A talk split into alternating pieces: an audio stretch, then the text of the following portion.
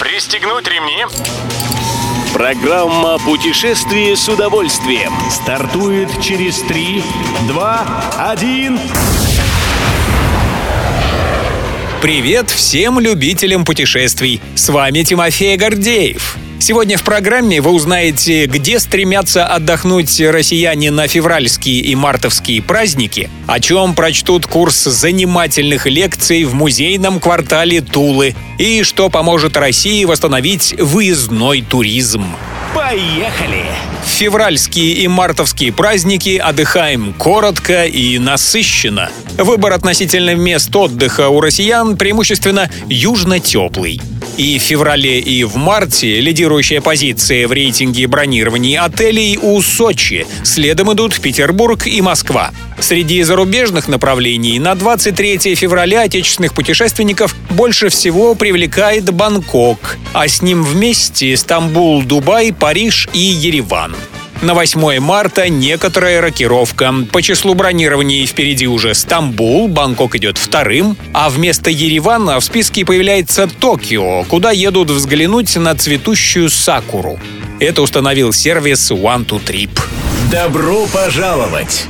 Научный центр «Археология и реставрация» в музейном квартале Тулы предлагает окунуться в историю военного дела Древней Руси. В феврале-марте здесь проводят лекции, знакомящие с особенностями вооружения 9-17 веков.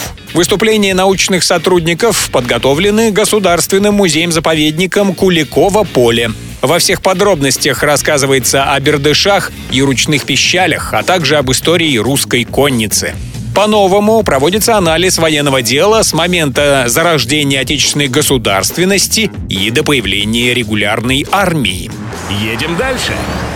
Для больших возможностей по зарубежному отдыху россиянам нужны дополнительные чартерные перевозки.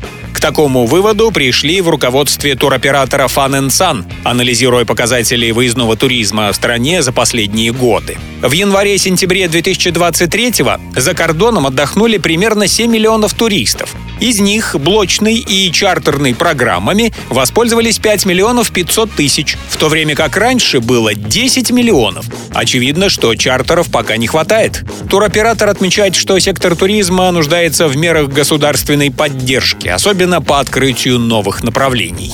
Все выпуски «Путешествия с удовольствием» можно послушать, подписавшись на официальный подкаст программ Дорожного радио. Подробности на сайте Дорожные.ру. Дорожное радио вместе в пути. Программа «Путешествие с удовольствием». По будням в 14.30. Только на Дорожном радио.